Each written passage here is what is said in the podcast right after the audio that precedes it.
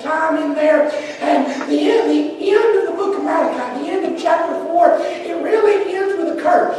It ends with God telling his people that judgment's coming. And uh, then you've got 400 years of silence. And then Matthew opens with the birth and lineage of the Lord Jesus Christ. Now, uh, the people in Malachi's day, They've been set free from Babylonian captivity somewhere uh, in the uh, 70 to 80 year mark. Uh, they've been free for about 70 to 80 years. You've got uh, contemporaries of Malachi, of Nehemiah, and Ezra, and the rebuilding of everything that's going on there. Uh, we don't have time to develop all of that, but it's an interesting study nonetheless. And, uh, so, what's going on as we read these chapters? Could, if we had time, we could start at chapter 1 and verse 1 and read through uh, chapter 4 to get the entire context of the book, but I didn't want to do that to you tonight. Uh, I don't know about you, but I wouldn't want to stand here and hear myself talk for that long. So I, I tried to be merciful to you. Uh, uh, but nonetheless, when you take the overarching uh, idea of the book of Malachi, really, uh, there is a, a question that is being asked, or two questions that are being asked, and they're this. Jehovah keep his promise? Will the Lord be faithful to what he said he was going to do? Now think back when the Lord delivered uh, his people Israel out of Babylonian captivity, he promised them prosperity. He promised them the land, he promised them authority, he promised them all of these things, and it hadn't come to pass yet. The questions being asked is God going to keep His word? If you read through Malachi, you're going to find that there are two groups of people. There are those that declare that Jehovah isn't worth following because uh, the righteous aren't being rewarded for their faithfulness and the wicked aren't being punished for their sin. You read through Malachi, you'll find that sin was rampant among the people of God. They were, uh, they were unfaithful in their marriages. They hadn't been uh, regarding the holy days and the sacrifices like they should have, uh, even down to the priests or the preachers uh, that were among the people. They were committing adultery and all of these different sins uh, that were going on. The people looked around and said, God's revealed himself as righteous and just and holy, and yet there's all this sin going on. Uh, something's wrong. That the Lord isn't keeping his word. And here we are. Uh, we're trying to serve the Lord. We're trying to be faithful, and yet it doesn't seem like we're getting anywhere.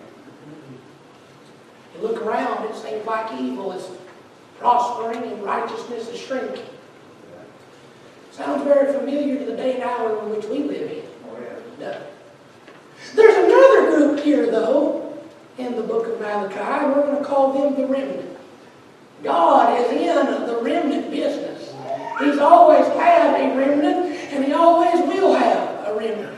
But there was a group of people here in the midst of all that's going on, and all of this evil, and all of this wickedness, and all of this sin that's happening. That said, we know what the Lord's revealed to be true, and we're going to follow Him no matter what goes on around us. They were faithful. They trusted Jehovah, if you will. I wonder tonight which one of those categories would you fall into? Which one of those categories would I fall into? Would we fall into the category of it just doesn't seem fair. We're trying to be faithful, trying to serve God. The church isn't growing, ministry's struggling along. It don't make any sense. Such and such down the road's got all this going on, and such and such over here. That they seem to be doing well and prospering. Or are we those that the Lord's faithful? We're going to keep following Him. We're going to keep trusting Him. No matter what it looks like, He's the one that produces the results. Not you, not me. It's in the midst of all of this. If you uh, if you go back into chapter 2 and verse number 17, the Lord says, it says you, you've wearied the Lord with your words. You say, Where have we wearied him? When you say, Everyone that doeth evil is good in the sight of the Lord, and he delighteth in them, or where is the God of judgment? Chapter number 3 really is the response. The verses that we've read, uh, these first six verses, they are the response that the Lord gives to those that are making these accusations against him. There's those that are saying, well, the Lord's not judging like he should. He's not upholding uh, his righteousness like he should. Evil is abounding. And the Lord responds, and we read it, chapter number 3, verse number 1 through verse number 6. He makes the statement, For I am the Lord, I change not.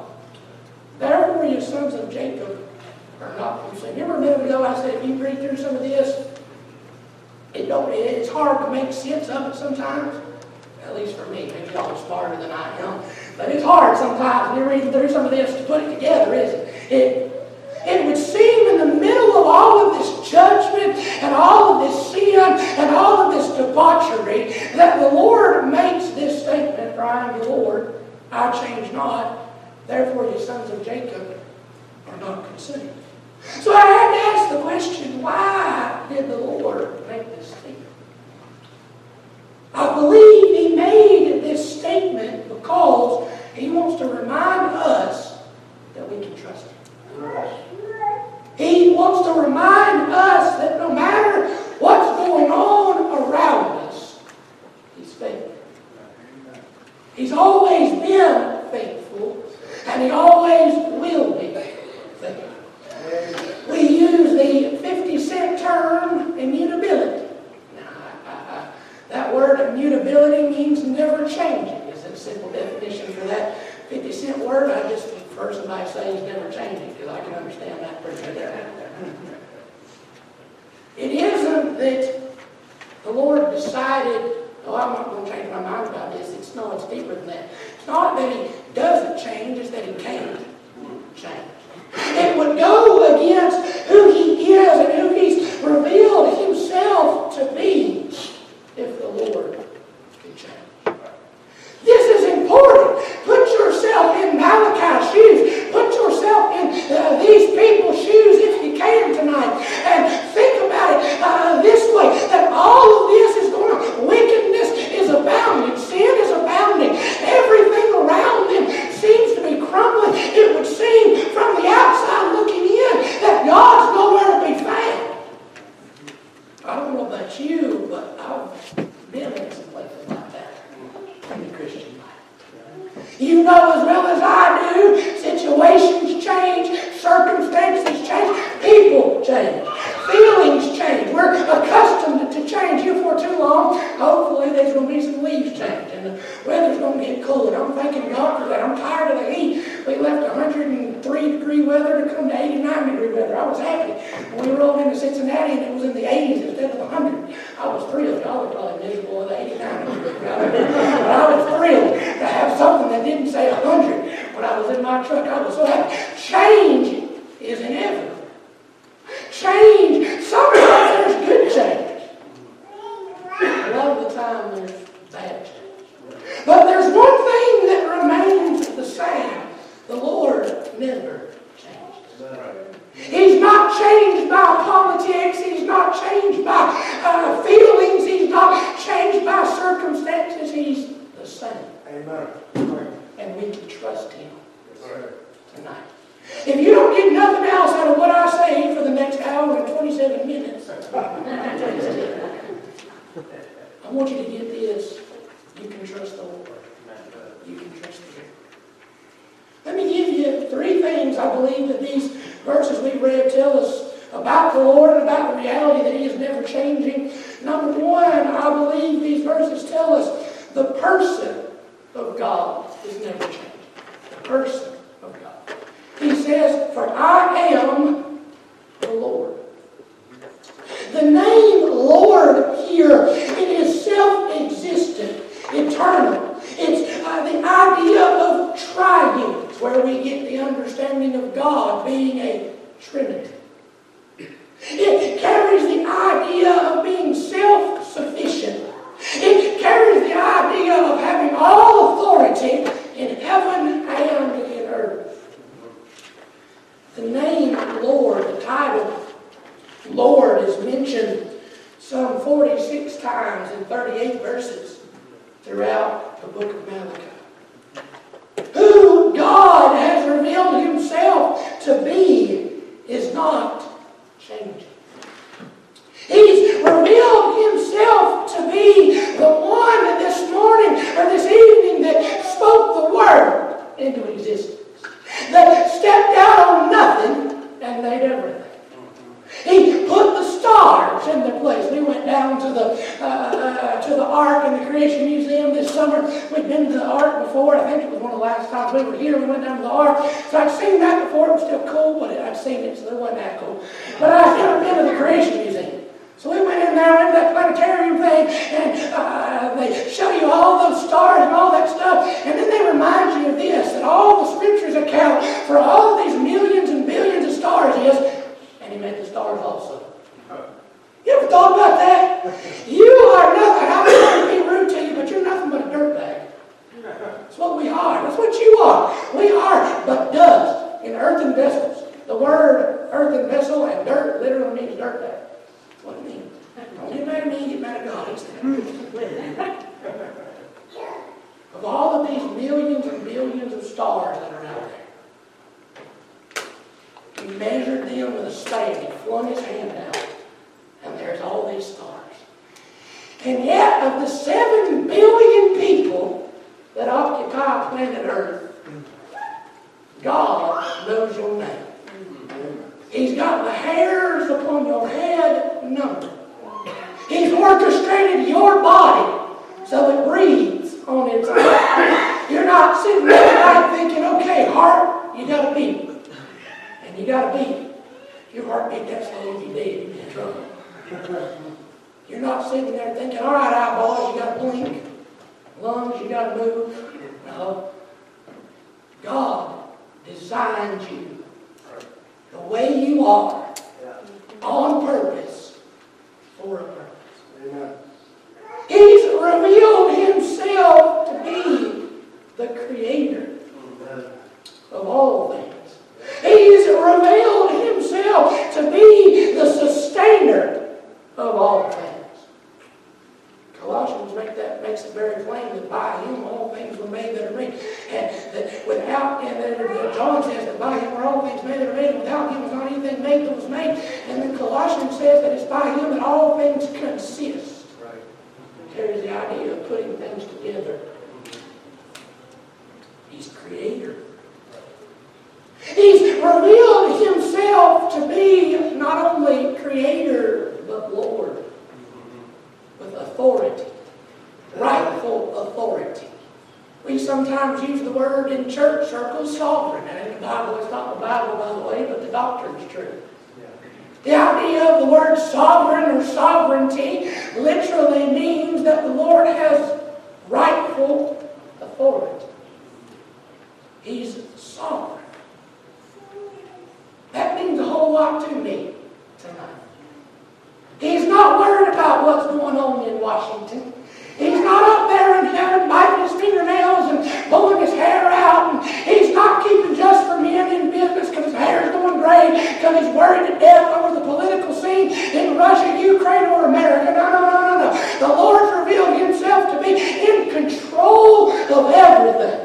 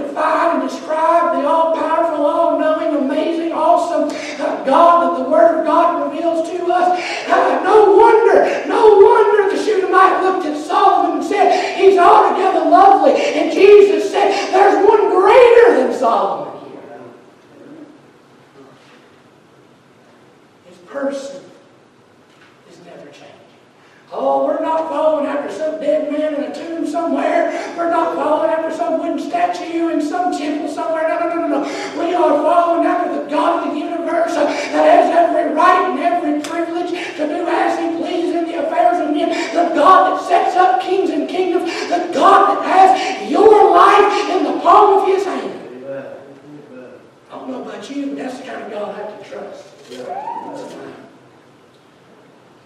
Not only is his person never changing, but number two, his proclamations are never changing. Proclamations. the name Malachi means my messenger.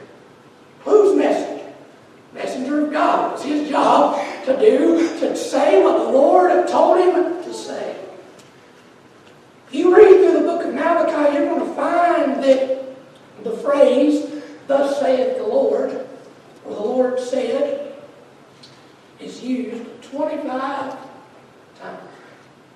Safe to say, I ain't real smart, but it's safe to say that the Lord is speaking to his people here in Malachi. In fact, what we read is the Lord responding to the claims that the people made. God had an answer for every accusation that they made. They said, You're not keeping your word. God said, I will operate on your timetable. My purpose is still going to be accomplished. They said, You let sin run rampant. God said, Don't you worry. There's coming a day where sin will be judged forever.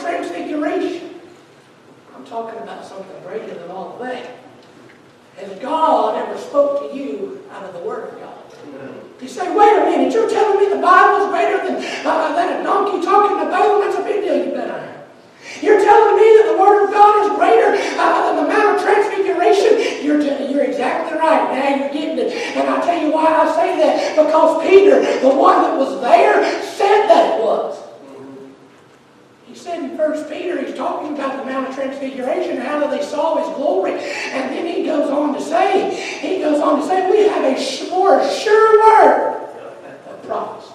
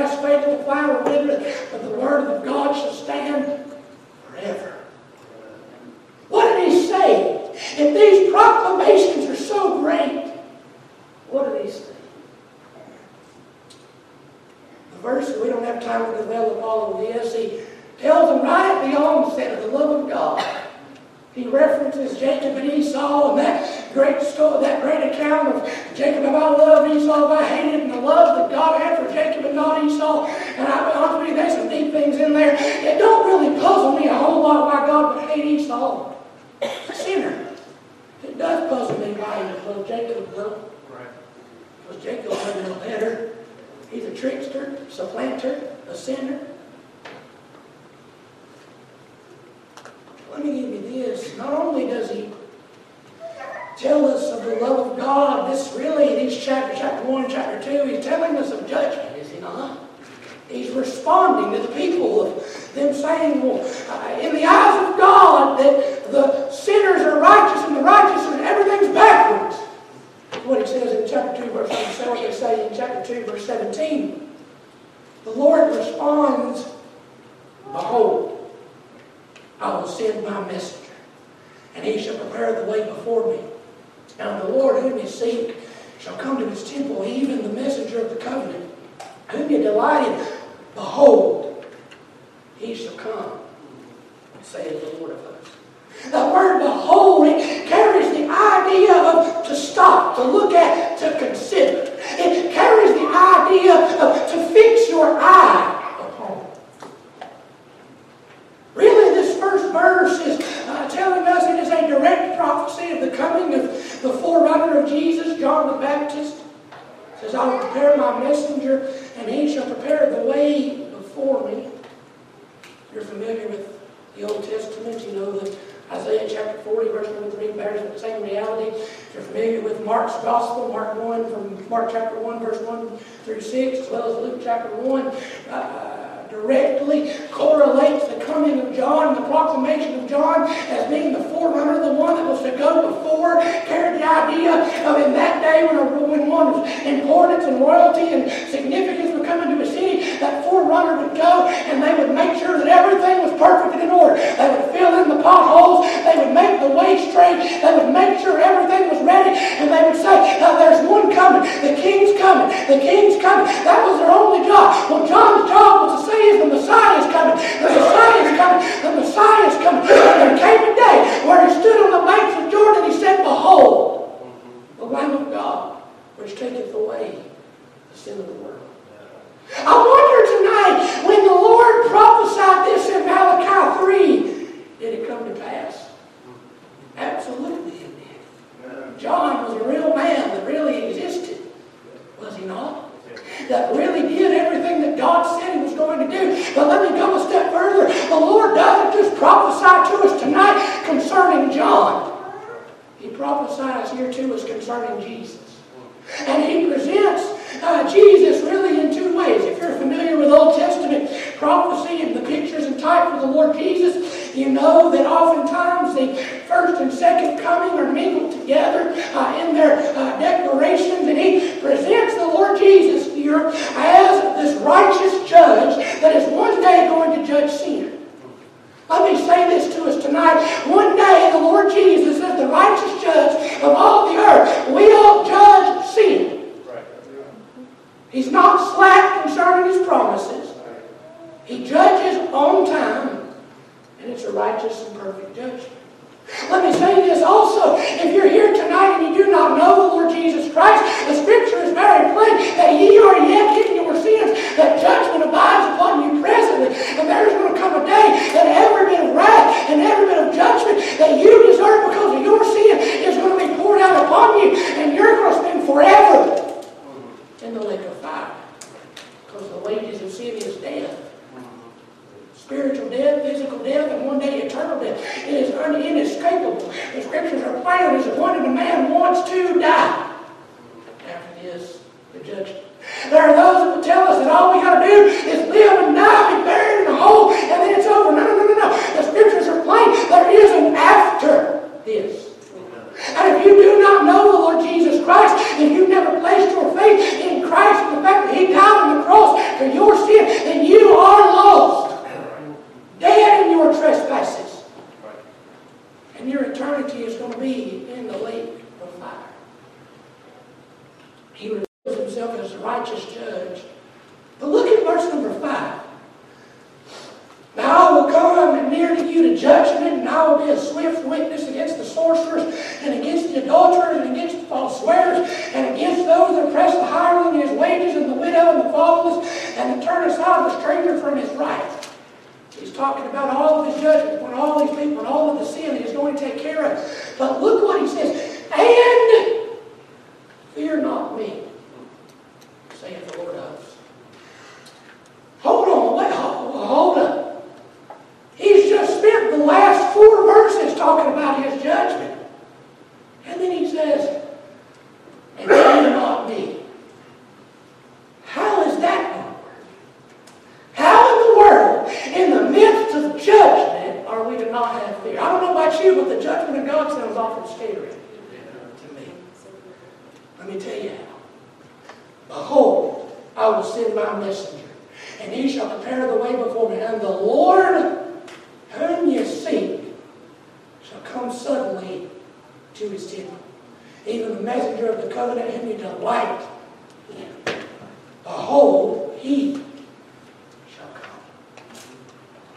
Verse number one declares for us the incarnation of the Lord Jesus Christ. His messenger shall come to declare, he calls him the messenger of the covenant. If you're familiar with Scripture, you know that there is a new covenant Hebrews talks about. And it is for the people of God and is made between God and the Lord Jesus Christ that He would come, that He would die for His people, that He'd be buried, and He'd be resurrected. Covenant. Covenant of His blood. That's how the Scriptures define it. How in the world are we to not have fear in the midst of judgment? All because we that are saved by God's grace have escaped judgment. Oh, I don't know about you, but if I was in Noah's shoes and I was hammering away for over a hundred years building the ark, and that first drop of rain fell, I'd have said, thank God I can run into the ark.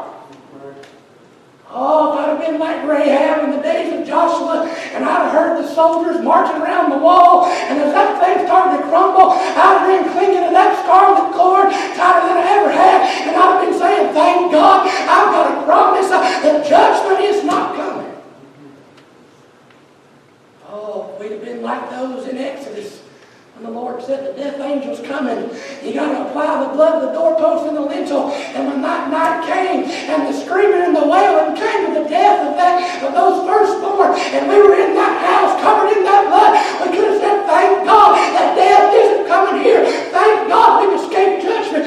Thank God tonight, if you placed your faith in Jesus Christ, you have no need to fear the judgment that comes for you escaped." Oh, all of the judgment, all of the wrath that you deserved for your sin, for your iniquity, for your rebellion, thank God, was poured out on Jesus Christ. On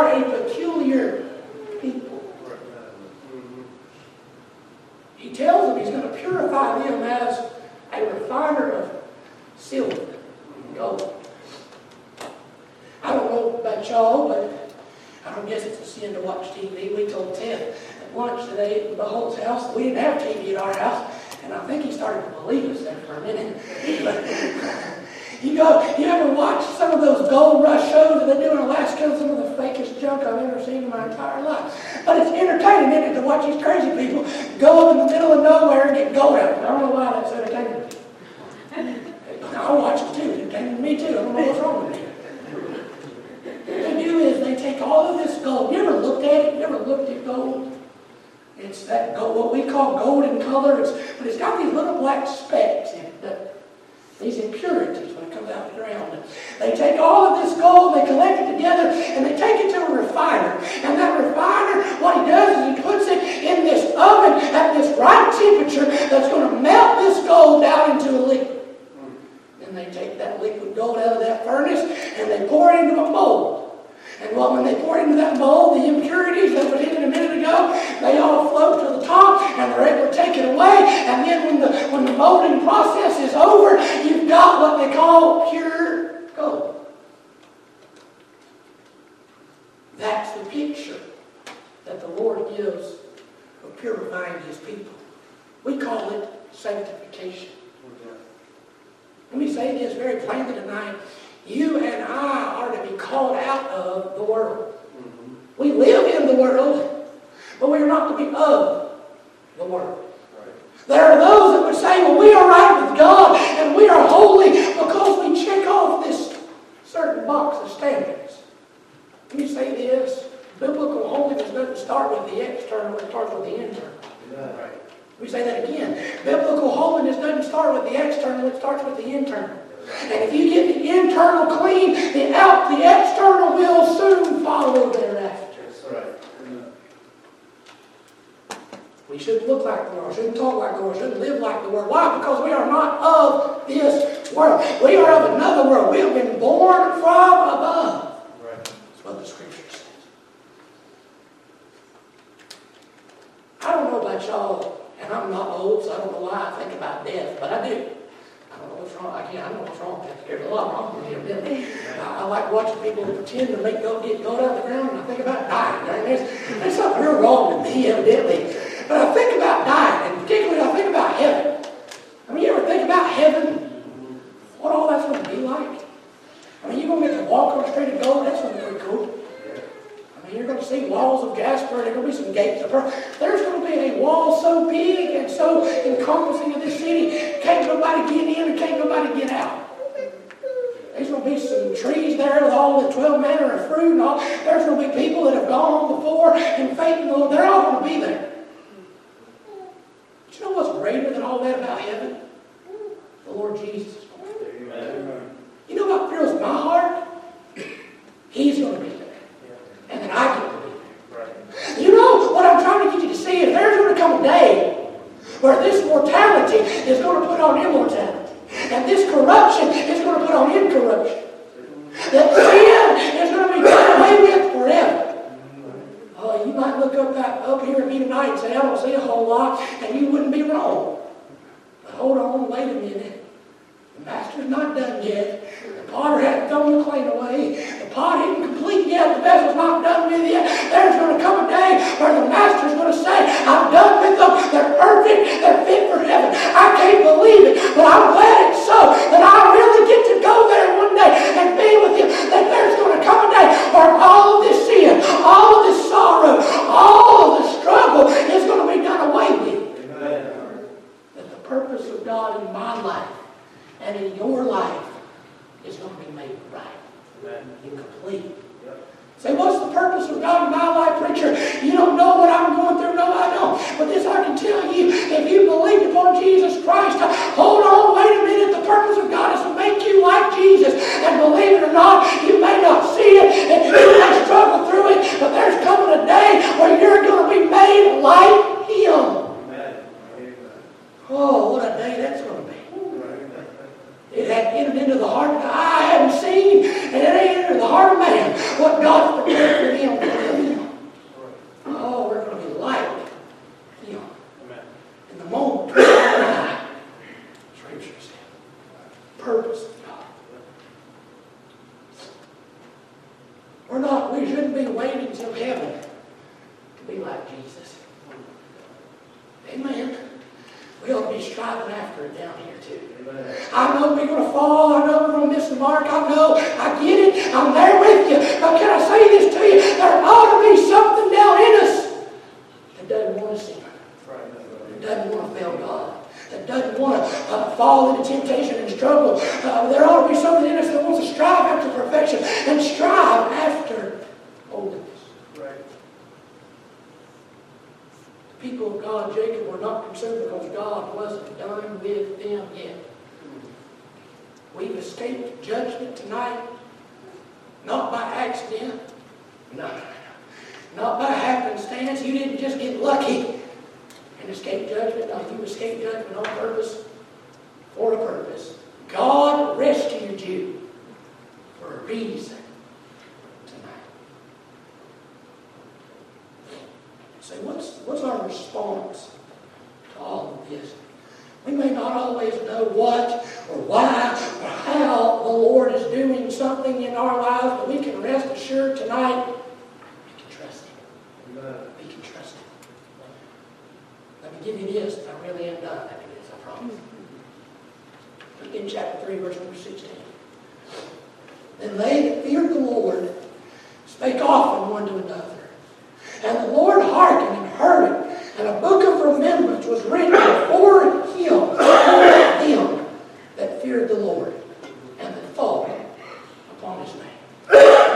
There's a lot of debate as to what this book of remembrance is what it was. A lot of writers and commentators think it was a lot like the Chronicles, where it just cataloged, if you will, the acts and performances of God. I, I would fall in line with that most likely. What I want you to see here is this. The people spoke often one to another. What they talk about, this fact, for I am the Lord. I change not. Therefore, you sons of Jacob are not. When they were down at the coffee shop with Phil and they were telling each other all their problems, somewhere along the way in the conversation, one of them said, Hold on, wait a minute. We can trust Jehovah. It's going to be all right.